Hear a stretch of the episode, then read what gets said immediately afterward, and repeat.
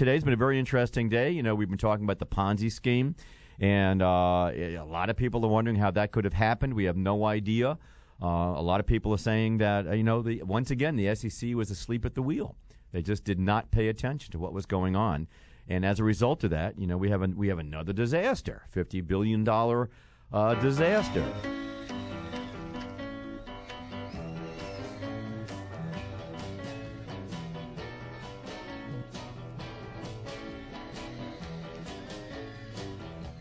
And it's all about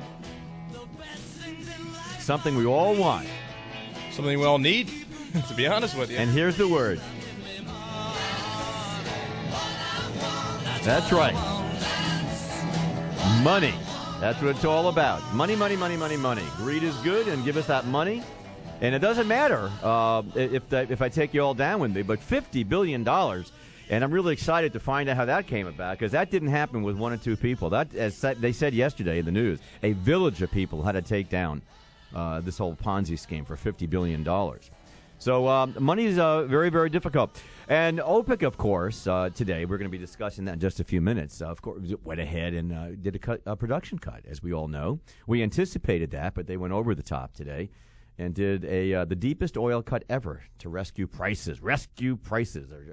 You know how they are, being the good guys that they are in the Mideast and, you know, making the world safe for democracy. Oh, that's right. They don't believe in democracy. We're the infidel. Oh, they hate democracy. They hate us. So we go ahead and give them all this money so they can hate us even more and then buy flat screens. So that's kind of funky, I think. Anyway, so we're going to be discussing that in just a bit with Matt, and we've got some other fun stuff to talk about. Fun, and it's, you know, it's interesting because they announced this huge cut, 2.5 cut million barrels of oil a day, and the price of oil did not go up. The price of oil actually went down significantly. We're going to talk about that. It's the lowest it's been since 2004. So kind of things, you know, don't you get the feeling, Alex, that, you know, the Arabs are out of control a little bit here? Seems like they're scrambling. They're desperate now. They want those prices to go back up badly. Oh, yeah. They desperately want those prices to go back up because they're so pigs, such pigs, that they, you know, they want that $140 back. They want $100 a barrel back. They want over $75 a barrel back. Except, you know, the market just won't have it. And they don't care whether, you know, all of us here can't afford, you know, the fact that the price of food was going up every other day when oil was at $147 a barrel. They don't care. They want that money. You know, they really want that money. So I was thinking... You know, I was thinking, Alex, what could the Arabs do? What could the Mideast folks do? Those wonderful folks from the Arab cartel at OPEC. What could they do that would kind of soften the blow to the Western countries? What could they do to make it much more exciting? So maybe they can do OPEC the musical. No, not that. No, not that. No. I don't want that. I want money, not this. Wrong. We'll get that in a second. No. We want to have Cabaret. Let's play the cut from Cabaret, because I think the ministers from OPEC really should be getting into musical comedy, and I think by doing the show Cabaret, they're going to do great. Here's the music just for OPEC, the musical. I'm excited for OPEC, the musical. When's that open? I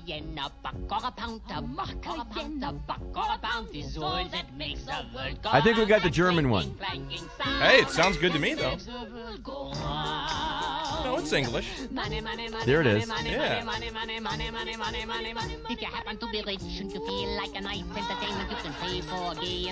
So don't you think this would be good if at OPEC they do OPEC the musical?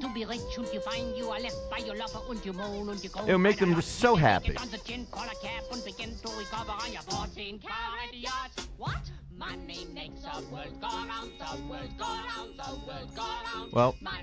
I think that kind of defines it really well about what people, you know, what the OPEC people want us to understand. Money makes the world go round, and they make lots and lots of money. But don't you think they would, OPEC the musical would just be a big hit? I think it's coming to the Carnival Center in June. I think that would be a spectacular hit. Who's on the phone? We got Matt Bradbard. Matt is on the phone. Let's talk to Matt. Hey, Matt, how are you? I'm doing well, Rich. How are you? So what do you think? Do you think OPEC should be a musical? I don't see why not. Did you hear the song Money, Money, Money? I did. They're not making nearly the money they were a couple months ago. No, they're not. But I just think if they want to show the softer side, sort of like Sears did 10 years ago, the softer side of the cartel, I think they should go ahead and do a musical comedy, nice song and dance routine. And, because they're tap dancing as fast as they can right now. You know, the scary thing is, from my perspective, Matt, and you're much smarter than I am in this stuff, you know, because I don't study it like you do. But, I think guys like Chavez are in big trouble. I think guys like Ahmadinejad in Iran are in big trouble because they need those big bucks to maintain their programs, don't you think? Yeah, well, that's why they're not sticking to the cuts that they said they were 2 months ago. So we're going to come on a break. Hey, Matt, hang in there for a second. Matt from MB Wealth is right here right now. Matt Bradbard. Do not go anywhere because Matt's got some good insight as to why production goes down and so does the price. We'll be right back. 880 The Biz, Rich Rothman Show. Don't go anywhere.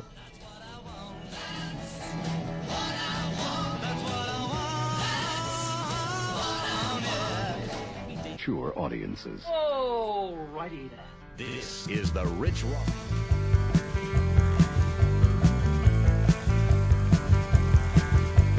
All our times have come. Here, but now they're gone. Welcome back. 12 minutes after the hour, 5 o'clock. Welcome to the show on 880 The Biz. The number is 866-954-4276. We have Matt Bradbard on the phone from MB Wealth. Matt, so here's the deal: the folks from OPEC meet. They sequester themselves. They hash it out. The boys from Russia show up. Russia does not support them. You know, did I get that right? Russia did not support the cut. They said they were going to work with them, but they're not. Yeah, essentially, OPEC's going to cut, or they say they're supposedly going to cut 2.2 million starting in January, and Russia's talking about potentially cutting 300,000 a day. Right, because Russia needs the money as well. Yeah, Russia, Venezuela, and Middle East needs the money. I mean, it's how they make money. You see, this is how cartels fall apart. This is when I remember studying this stuff years and years and years ago in God knows where, probably high school. And it's the greed in the cartel will ultimately do in the cartel, I thought. You know, maybe that was just the way, you know, Mr. Hansen was telling us when I was a kid. I don't know. But oil futures are off, 8% today? Yeah, they were down hard. Remember we said yesterday they could probably do around 2 million. It's already factored in. And yep. I was a little bit wrong. They did 2.2, but it's already factored in. They had to be more dramatic to get any, you know, price stability, which they haven't done as of yet. In the last week and a half, the dollar's come down 8% as well. And usually they have an inverse relationship, so something doesn't smell right. They're both moving down. So, all right, but you don't really, I thought you told me the other day, you don't play big in oil right now. I don't know where oil's going. I have a light long position in natural gas. That's my only energy exposure. Which is a good thing because we have a lot of natural gas right here. Well, no, I mean, I'm trying to pick a bottom here, which is sometimes dangerous. I'm buying natural gas. It's been sideways here in about a 30-cent trading range for the last 8 sessions. If it makes a new low, I'm out. I'm taking a loss. I think natural gas in the next week or two is breaking to the upside. All right. And how did cocoa do today? Cocoa is unstoppable of late. It was up slightly. It was only up about $30 today. See, I should have met you about a month ago. I could have done something about this way before Thanksgiving. It would have been a good time to play with this. Well, all right, Matt, this is terrific news. Where can they get a hold of you? And give the folks a phone number. Absolutely. 954- 929-9997. Okay, and it's mbwealth.com, MB as in boy, wealth, WEALTH.com. And you can go to their website and check them out. Matt, good to speak to you. We'll talk to you next Monday. You got it, Rich. Enjoy your day. Take care of yourself. Bye-bye. So I think that I think it's a great idea that the Arabs do the musical, OPEC the musical. I'm looking forward to it. I got my tickets. I got to tell you, I think Adrienne Arsht Center would probably have it because it really shows what a bunch of nice guys they are. Here's the point, folks out there. The point is that I think they're panicking. First of all, they can't cut. 4 million, ultimately 4 million barrels a day because this is 2.5 on top of a 2 million barrel cut that they already did. So it's over 4 million. They can't afford to do that. So the point is nobody really believes that they're going to cut that much oil because they need the income. They're not going to walk away from that income. And they're all going to cheat. That's what they usually do. So if they did half of that, it makes no difference. But what they're not factoring in is that, you know, and we are, of course, is that demand is down so dramatically, they're not going to keep up with it right now. It's just, you know, that, you know, by cutting back and cutting, it's not going to happen. But you know what, folks? Keep that in mind. Where is this going? What do these people think? They don't care that Western society is in the worst economic strait since the 20s and 30s. They don't care. They don't care. They're probably happy about it, in fact. Well, yeah, except that they're not going to be happy about it because what do they have other than oil and perhaps, you know, the Saudis having some investments and the Emirates having some investments in Western corporations? Other than that, what do they produce in the Mideast? Let me think for a second. Oh, that's right, nothing. Sand? Yeah, nothing, nothing. Camels, they have nothing. They don't produce anything in that part of the world. I mean, Israel does, and some of the other nations might, but not the folks at, you know, Saudi Arabia. They don't produce. They produce energy, and their energy is oil based. So, I'm telling you, if we had the guts, we could really hurt these people. That's my personal feeling. You know, I'm not schooled in this stuff, but that's my personal feeling. All right, let me move ahead for a second. Now, here's another piece that was in the paper today and on the internet, and let's talk about. I want to talk about NATO and Palestine. This is NATO and Palestine we're going to talk about. There was an article out there today, and a number of people saying that a number of people are thinking that maybe NATO should go into the Palestinian area and try and keep the peace between the Arabs and the Jews and the Israelis and the Palestinians. And the interesting thing is, you know, a lot of Israelis don't think it's a great idea, but General James L. Jones, Obama's national security advisor, spent much of the past year on a Palestinian mission for the State Department, and he kind of favors the idea of a NATO presence there. A lot of people think that doesn't really work. Israel doesn't think it's a great idea.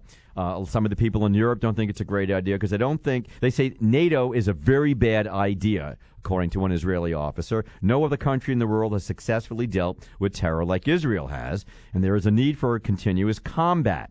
NATO will not want to endanger its soldiers on behalf of Israeli citizens. So, you know, NATO is a North Atlantic Treaty Organization. That came about Cold War, post-World War II.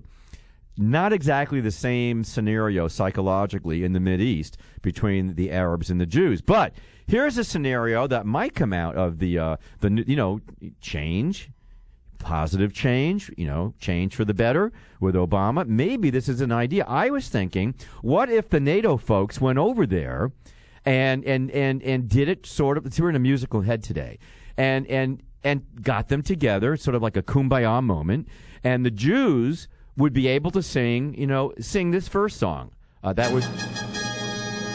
Yes. It is a catchy tune. I think, and they could have on either side of the wall there, see the Jews sing this song.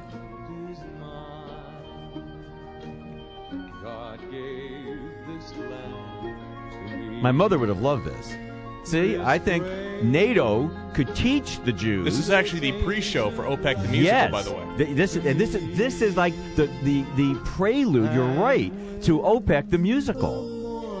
So the Israelis will sing this one. Now, of course, NATO will then teach another song to the Palestinians, and here's the song that they could teach.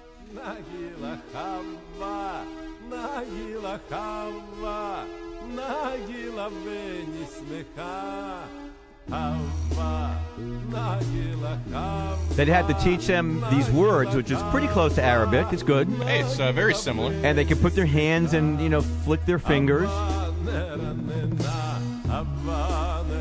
And they can all join hands and do Hora. And lo and behold, they're all going to get together and be friends. Now, which of the two songs would you say is catchier? Because my vote is for Hava Nagila. Oh, Hava Nagila. Yeah, they're going to have so much fun doing this. Would definitely bring people together. And yes, the NATO troops are going to do this, and then the next thing you know, they can get people to do bar mitzvahs and things like that. I think it's a terrific idea. That's really clever stuff coming out of the far left. That's a great idea. And we can really do that really well. See if Chris Matthews gets a wonderful feeling for that one. So anyway, I thought that's a clever idea. So OPEC the musical, money, money, money, and NATO and Palestine. I just think that's a very, very clever idea. So having said that, let me give you some financial information since we're on 880 The Biz and we're supposed to talk financial. Oh, we are? Yeah, I think we should. Let's go quickly to the Dow. The Dow was down almost 100 points today, 99. It finished at 88.24. The Nasdaq was down about 10.5 points, finishing at 15.79. The S&P was down about, almost 9 points today to finish at 904.42. FTSE was up. The Nikkei was up. That's very, very good. Hang Seng was up about 320 points today, 330 points. It finished at 15.4. That's 15,400 and change. Not bad. We're starting to go in the right direction there. The euro, whoa, look at this. And you can understand why, since we're doing all the stuff with our, we're printing so much money right now, which is, we're using a lot of paper. This isn't very green for the green. But the euro was up to 144. Remember, it was down to like 124, 126 just a few weeks ago. Oil finished, there are two debates on this. Either it finished at 44.61. I meant to ask Brad that. But according to Market Watch, it finished at 40.06. And I think that's probably the right number, 40.06. Excuse me. And which is the lowest since 2004. That means gasoline's going to come down a bit, although Valero, the refinery for Valero's today, the refineries are going to be cutting back to about 75% of their production as opposed to 100% of their production to try and bolster the price of gasoline. Isn't it amazing that people don't really – this is what drives me crazy about capitalism, and I'm a capitalist. I believe in investing and free trade markets and stuff like that, but here's the deal. We're in a bad economy. People are very, very tight for money. When oil was very expensive and gasoline was expensive, and of course a certain segment made a lot of money on that because that's the way it goes, in demand, a lot of money and so forth.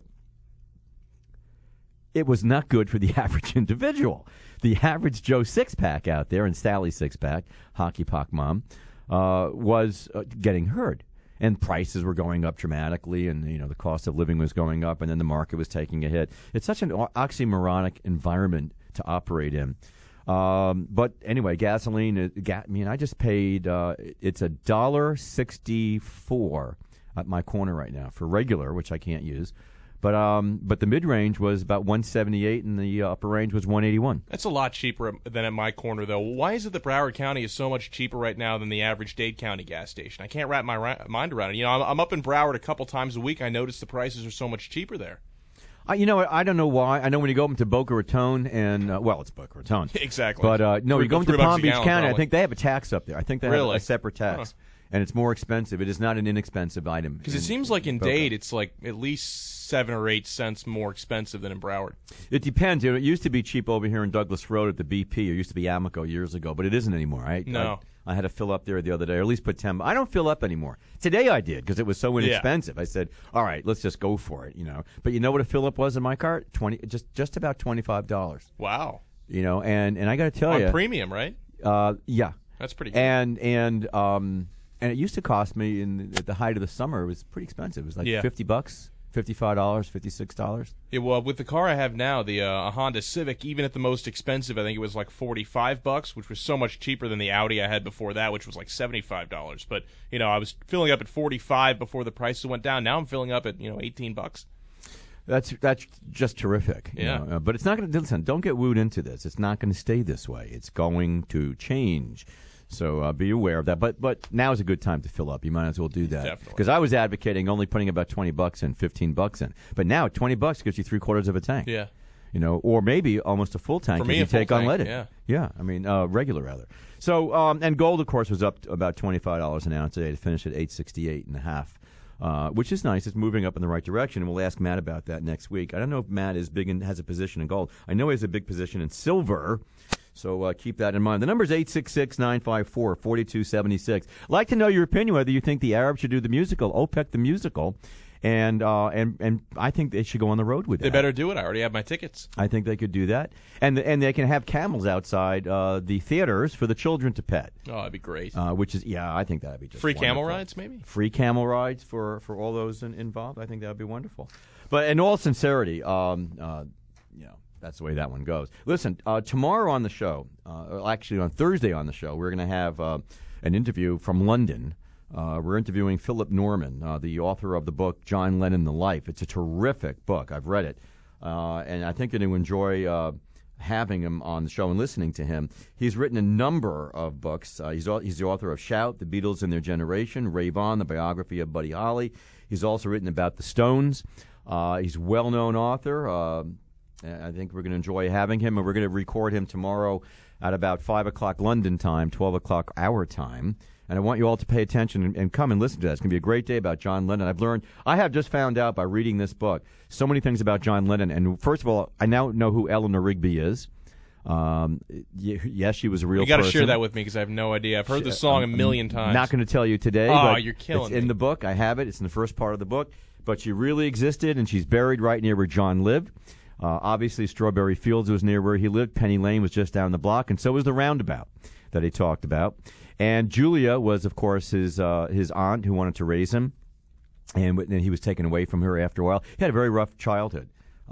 So very interesting story. We're going to have John Lennon's The Life. Philip Norman, the author of that book, is going to be here on Thursday. Now, tomorrow, we're going to have the head of marketing for Ford for the new MKZ as well as the Ford Fusion, which is something we talked about. The R&D person, Nancy, was on the show last week, but this time we're going to get the head of marketing for that, and I think it's going to be a terrific conversation because, as we know, and we've been listening to the big three, that of all the three, it seems like Ford has their act together the most, at least financially, because they have put a line of credit in place, had put one in place just prior to when Mullally came on board and prior to the debacle in the stock market.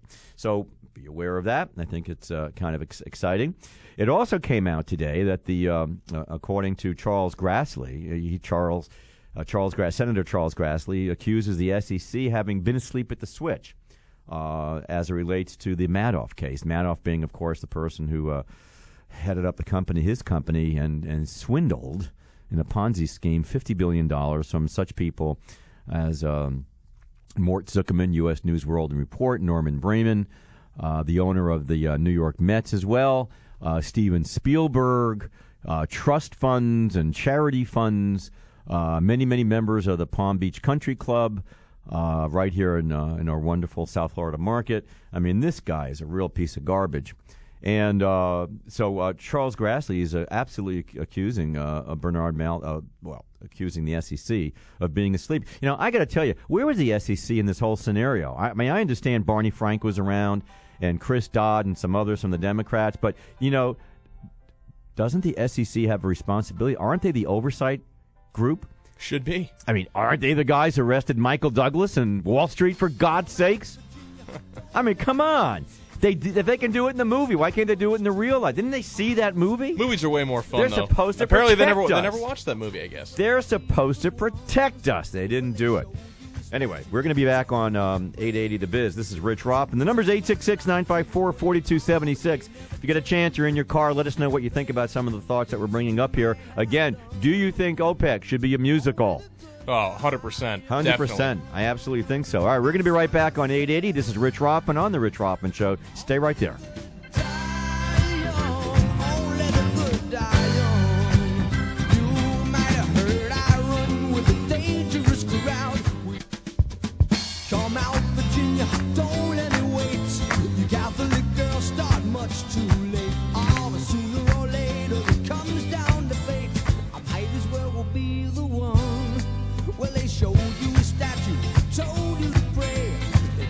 Okay, welcome back. 33 minutes after the hour on The Rich Roppman Show on 880 The Biz. Glad to have you here. The number is 866-954-4276.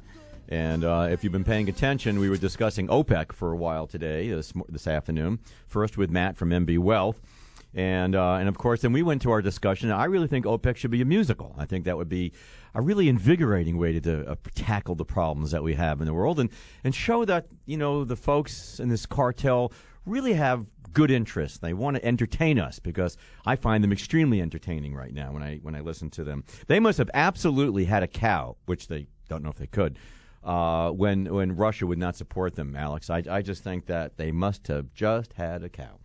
Anyway, we have on the phone right now a good friend, Ian Hudson, professor of finance at Nova Southeastern University. Ian, how are you, sir? I'm good. How are you, Rich? Well, you know, I sit back and I watch this stuff. Now, I'm not trained in economics. That's not what my background is. I have 7 years of studying English, up to the postgraduate level.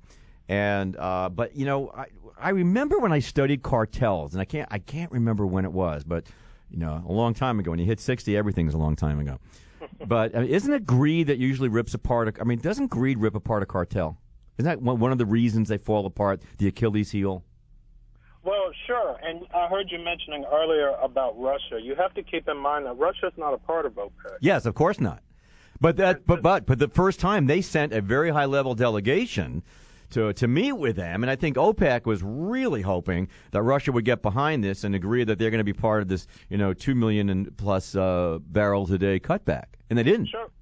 Russia's a big player in the world because they are the number two producer of crude in the world. Absolutely. But yeah. Again, I have to stress that they're outside of OPEC, so they don't necessarily share the same goals as this cartel does. Although eventually, when you talk about sharing the same goals, the goals of each member of that cartel is to make as much money as they possibly can. Well, yeah, of course, because that's the point, you know, the cartel. I mean, we have basically the global economy collapsing around us, and it's not a matter of we're going to take coordinated cuts to do something to help global consumers or global business. It's a matter of there's not enough money coming in our pockets. I mean, that's business. That's what it boils down to. I know. And even though you're an English major, I think you pretty much hit it right on the head. For sure, absolutely. So, so what do you think? What do you think about this whole scenario in terms of where do you think we're going to go with this? You know, where do you think this whole cartel thing? Why is it that they go ahead and they had the incredible cutback? You know, and they thought that was going to, you know, shock and awe, you know, democracy, the Western society, and the user, and you know, and it didn't do it. I mean, they went down below for a while. They were trading below $40 a barrel. Yeah. Well, the market just doesn't have. There's such an incredible lack of confidence in basically every market out there, from the housing market to the currency market to the stock market. And even in the commodities and oil market, there's just simply no confidence whatsoever.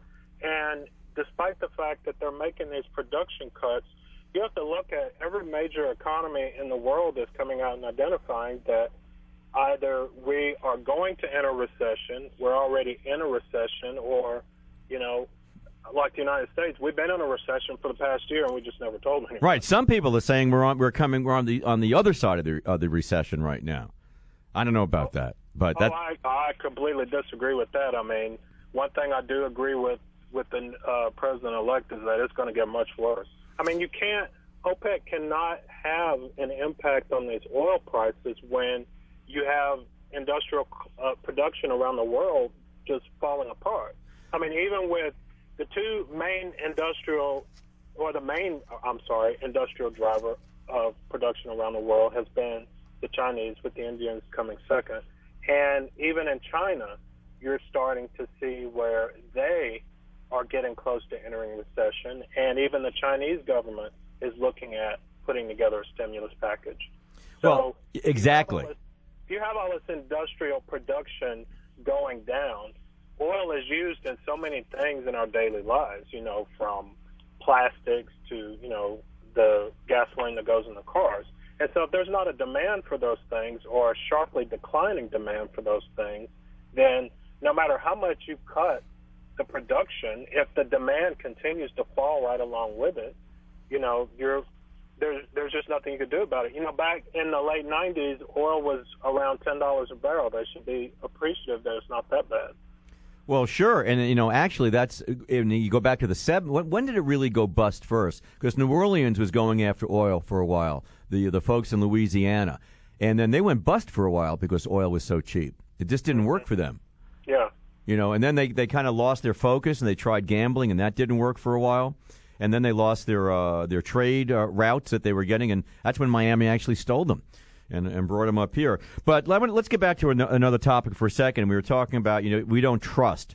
And it seems like, you know, every third month now we're finding another scheme. And we're talking, of course, about the Ponzi $50 billion scheme. Let me ask you a question. Sure. How can a $50 billion scheme exist and no one seems to know about it? I mean, you got to have a lot of people do this. That's $50 billion, my man. Yeah, and, oh, gosh, I don't remember his name, but the chair of the SEC was on CNBC today. And Chris, can't remember his Cox. Name, but he was on CNBC today talking about this. And, you know, the one thing that I was really waiting for him to say, and it's just something that nobody really does nowadays, is I wanted him to say, you know, investors and American people, I'm sorry. This happened on my watch. I really don't understand how it happened, but I'm going to find out what happened, but I'm sorry. Versus there's so many things he was saying about, well, obviously there's system failures in the system, but I want to tell you that our people are doing a great job, and I want to thank you. You know, it's another nice job brownie thing. Yeah, but see, no one takes responsibility. There are no ethics out there, Ian. I mean, that drives me crazy. Well, another thing, Rich, that you have to attribute to this, and I'm going to just sound like a mean guy, and this is something I have to deal with in my classes where I just pretty much tell it like it is, and I say, okay, I know everybody's going to go out of here hating me. A big part of the problem with this is greed. The two things that drive investment markets are fear and greed, and what drove all of this in the scheme this guy was running is greed. I mean, if you talked about before about pretty much the way a Ponzi scheme works, I mean, it's a pyramid scheme.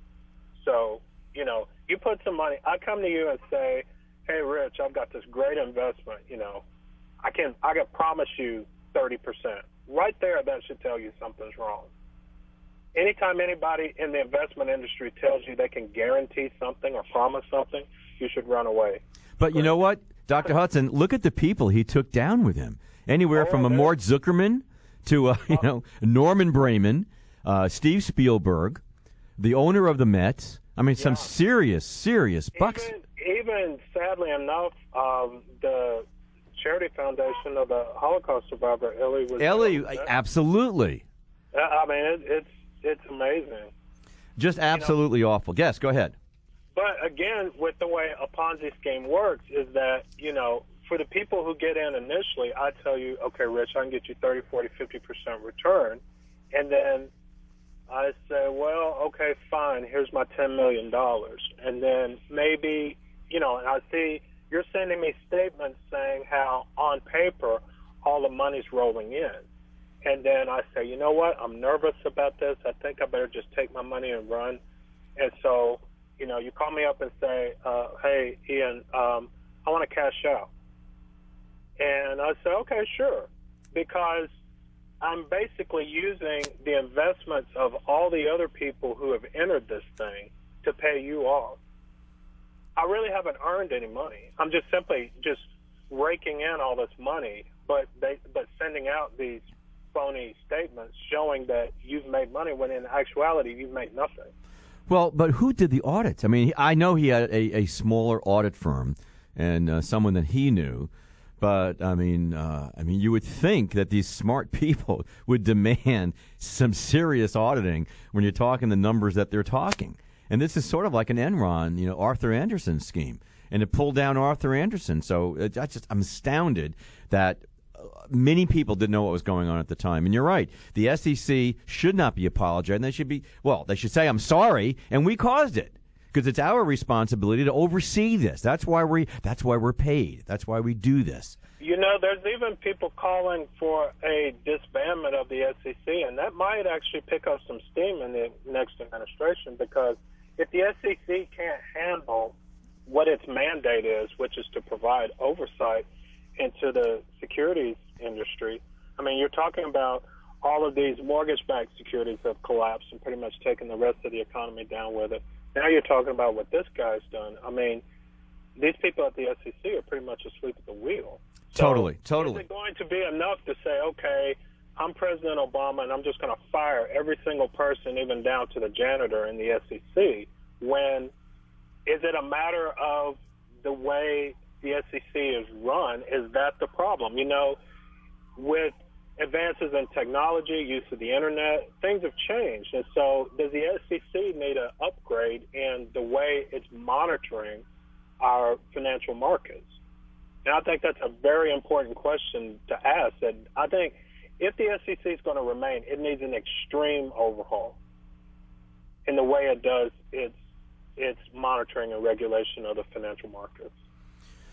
Well, good place to start is, I guess, the professors such as yourself and major universities. You know, someone's got it. You know, it's funny. Years ago, when Miami was having an ethical problem, that was in the 90s, and we were indicting a lot of people in the community across the board. And we had people who were contracting at the airport, and we had people at the port of Miami.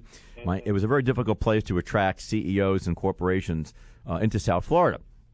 And so we were indictable. As a result of all of that, a very, very bad business environment, we created an ethics committee in the city of Miami. It was headed up by Bob Beatty, if you remember, and I'm going back a few years now. Sure. A very ethical man. He was of counsel to Bell South. Eventually, he went over to Knight Ridder Foundation, and then, of course, McClatchy came in and he left. In fact, I haven't spoken to Bob in years. Wonderful sure. man.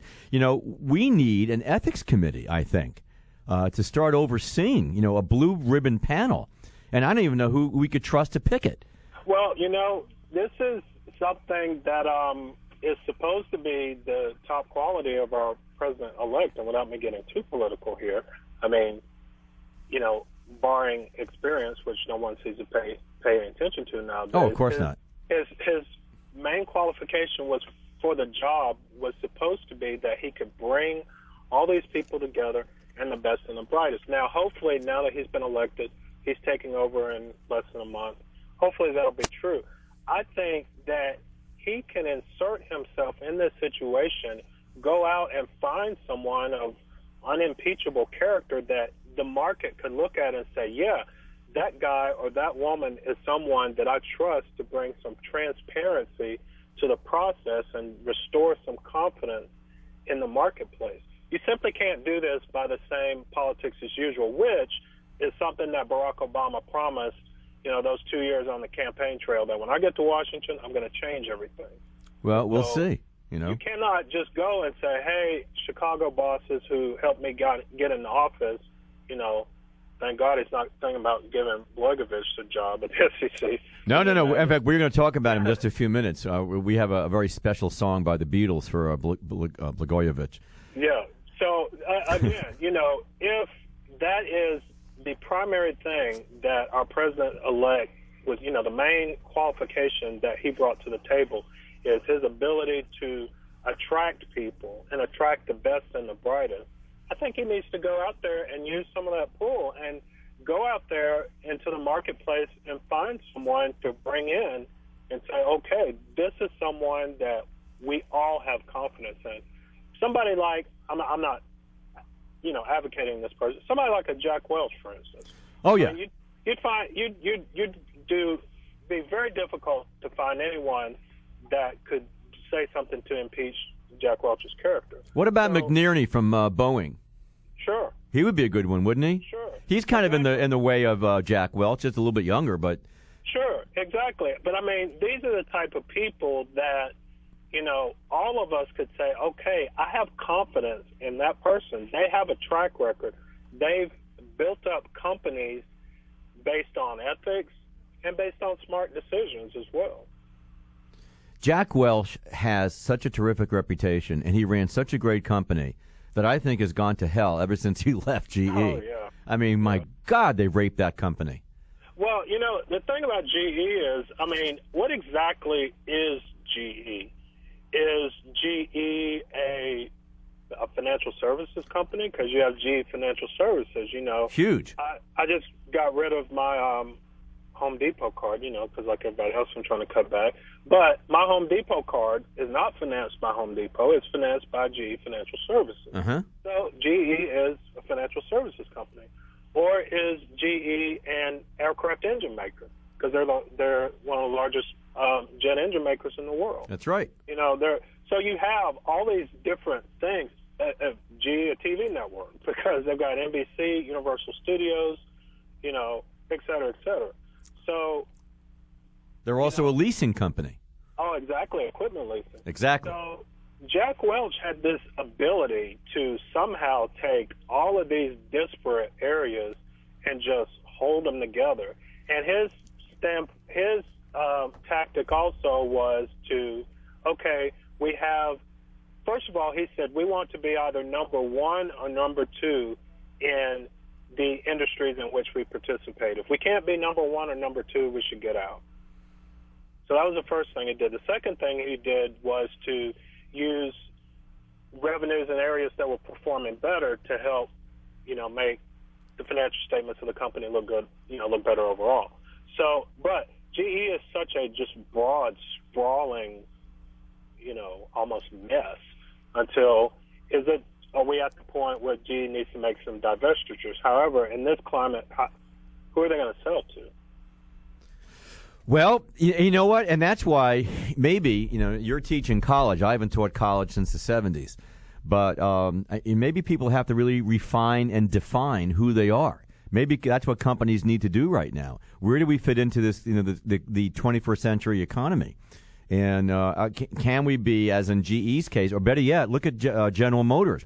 Some of the complaints that we're seeing is that General Motors has gone off in so many different directions with so many brands and so many options and brands that they can't seem to make it. Oh, it's not just. Oh, it's worse than that, Rich. Actually, just with my questions about GE, what is GM? Is GM a bank? They have GMAC. Well, yeah, I know. They have Ditech Home Loans. They have GMAC Mortgage and GMAC Real Estate. They and then of course with the brands. The very interesting thing about GE, they've got so much bad press, and everybody just pretty much just wants to just dump them and let them be over with. You have to look at some of the things that GE is doing right. GE is Buick, strangely enough, is the number one brand in China. You mean GM? You said GE. You mean GM? I'm sorry. Excuse me. Yeah. Thank you. GM. Yeah.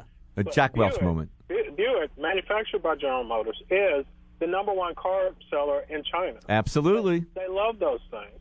And I saw an interview that CNBC did with just the average Chinese person on the street that went up to car dealers and, and said, why are you buying this product?